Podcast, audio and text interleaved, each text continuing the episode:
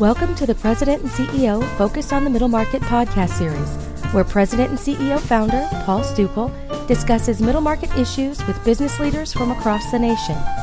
Today, Paul speaks with Ken Esch, a partner at PwC Private Company Services, about the results of PwC's most recent Trendsetter Barometer report on the state of U.S. private companies.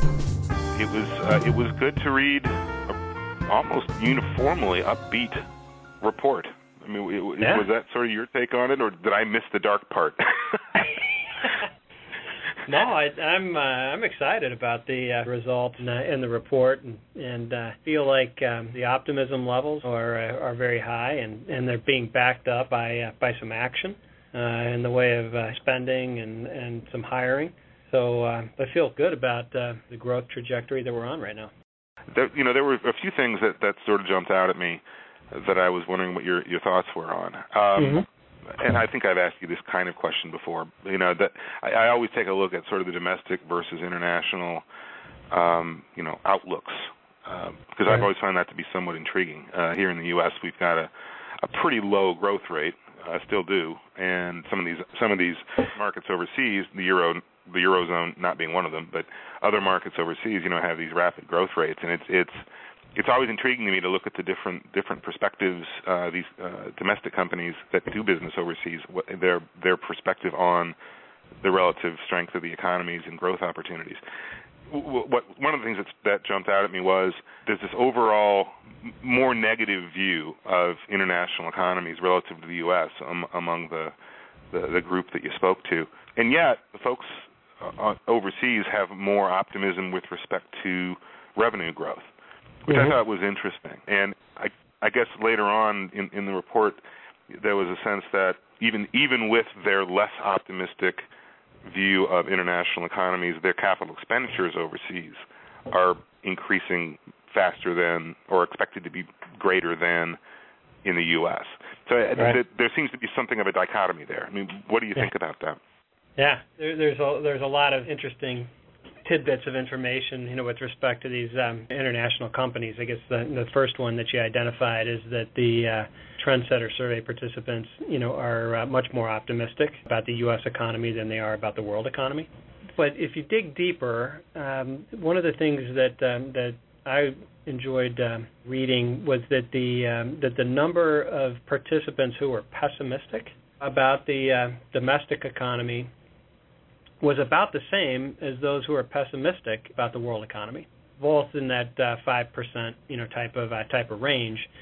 And where you get the difference is really the number of uh, participants who are uncertain about the world economy versus those who are uncertain about the domestic economy. So when I look at this uh, and talk to clients, uh, I, I think that that the pressures from from Europe still weigh on them. It appears that we're in a slow growth economy there. Perhaps cooling in uh, China and um, Brazil affects their view about the about the economy, but it's not really changing their plans to grow because they know and believe that over the long term, the uh, the economies and the purchasing power of of, of economies is going to shift from uh, you know west to east and probably north to south, and to um, to get the growth you know that they're trying to achieve. Uh, they know that they need to be in high growth markets, and even though they may not feel as optimistic about those um, those global markets um, relative to the U.S. economy today, over the long term, they believe that um, the growth opportunity is better there. You know, another thing that that struck me, and this kind of goes to the broader question. It was true in the international side, and you were talking about the, you know, plans for capital expenditures.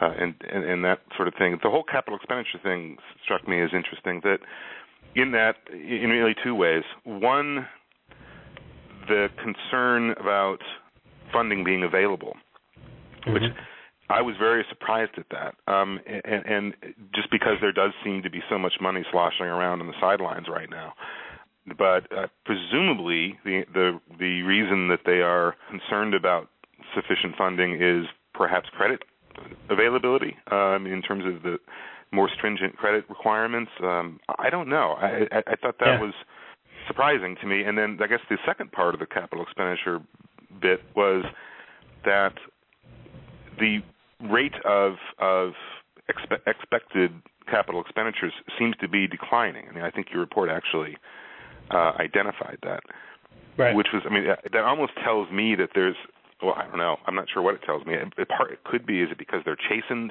in ter- you know in terms of getting burned over the the you know when the recession hit. I, I don't know. I mean, th- what do you think about those two things?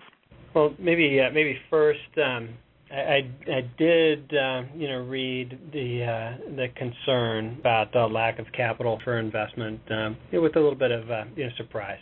It's inconsistent with uh, with what I see you know with uh, with clients today inconsistent with uh, what the survey participants are telling us about, um, you know, the interest rate environment, in which uh, they tell us that their their their borrowing costs are in the three and a half percent type of uh, type of range. So really low, you know, borrowing costs, you know, which we see, you know, in the overall economy that we do see continued investment, you know, particularly with uh, with companies that are expected to um, to to grow their business at a rapid pace. So while this lack of capital for investment did, you know, creep upward and was an outlier, you know, compared with the other barriers to growth identified in the survey, I think it's too early to declare it a trend. Um, we're still kind of down in that 20% range, which has uh, been consistent over uh, for the last year. So we'll keep we continue to watch that one that one closely, but I think it's a little bit early to call that a, a, a trend. It was good to see, I guess, that the list of barriers to growth uh, they all went down from a year ago, right. which I that's pretty amazing. I mean, that, if anything shows confidence, I guess that does. Yeah. Uh, well, I I was uh, I, I don't recall that uh, ever seeing that in the last four or five years that I've uh, that I've done this you know done this report. But uh, the one that I have uh, watched closely is lack of demand, which is consistently at the top of the list for uh, for barriers to growth, and that dropped over the last year from 66% down to 53%, which is telling us further that um, the companies have uh, moved beyond trying to get a customer to buy and are now mo- more focused on how do I reach that customer to help increase my sales. And, and but uh, if, if there's if there's a positive outlook for the overall economy, that's it, isn't it? Yeah, I mean the other um, ones that um, that I I was looking at were um, concerned about uh, you know regulatory and legislative pressures, mm-hmm. and um, concerned about increased taxation both have dropped, you know, eight to ten percent over the last uh, over the last year. I think with things being a little bit quieter in Washington, uh, that companies feel, you know, like the um, the regulatory legislative areas are uh, are stable for now, and that uh, they're much less worried about those areas.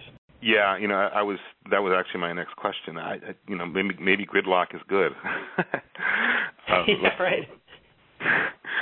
Yeah, um, I, I no, think that you know a lot of companies you know that we work with are, are just looking for some stability and and not introducing too much change because it it distracts them in some ways from their uh, you know from their growth agenda.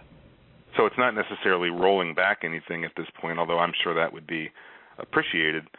It's more like just don't just don't pl- throw anything. Th- no more curveballs. Uh, I'll deal with the environment as is. Yeah. Right. Right. Yeah, um, I wonder. I wonder how that's going to be uh, impacted by the president's uh, climate agenda that was announced yesterday. Well, we'll see. Um, another curveball. Um, boy, the hiring thing is also. I don't know. If there's a worrisome for me anyway, if there's a worrisome note in in this uh, whole report, uh, which again was overwhelmingly positive, it's the, it's the hiring component and I think the reason that I, I, I identify that is that while a, a large number of companies are, are planning to expand their their employees, the composite was only two percent. I mean, that, that suggests to me that this is really targeted kind of hiring, right? And I, I guess you know the, the the report is not showing we're going to have significant increases, you know, to that composite workforce. That is uh, is different than what we've seen in prior recessions, where we've really seen snapback of hiring following a recession, and that's just that's just not happening with this one. if there's if there's good news, you know, in in those numbers, you know, we are seeing a, a significant majority, you know, 63 percent that are planning to hire, and that has uh, has been growing, and it's been above 50 percent over uh, over a year now. So, while um, we may not have real significant additions to the composite workforce, a, a larger number of companies are expected to uh, you know to add them and they are adding targeted areas where they feel that uh, the additional people will drive top line revenue growth and profitability. So we're seeing things like um, uh, sales and marketing to help find an additional customer or, or crack into a new territory. Uh, we're seeing hiring in the areas of IT, you know, where we can streamline processes and analyze our data, you know, to um, predict buying habits, you know, of our of our customers and try to help grow the uh, top line again.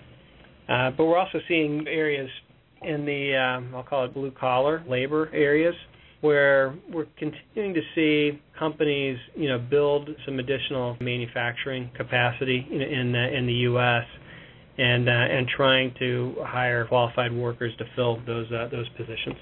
I, I, I believe uh, it was in the uh, growth barriers. It would it, the um, worries about qualified workers has pretty much stayed the same. So that that hasn't lessened any, has it? With 29 percent. Yeah, right. it's. I, I keep seeing more and more data points on that. Yeah, and it's um, while it's stayed about the same respect to the number of companies that are identifying as a barrier. In virtually every conversation I have with a with a client about growing their business, that's a topic that comes up and it's um, it's really across the uh, the board. It, it's it's in the you know some of the professional ranks. It's in some of the uh, sales and marketing areas, and it's um, at the um, at the factory floor level and uh, distribution uh, house employees um, that they're that they're struggling to fill you know, open positions. You know, and companies are are taking some um, uh, some bold moves you know, in, in that area, doing uh, things like um, first, you know, retaining the qualified workers that you have. you don't want uh, you don't want them walking out the uh, out the door as the uh, labor markets gain some additional velocity here.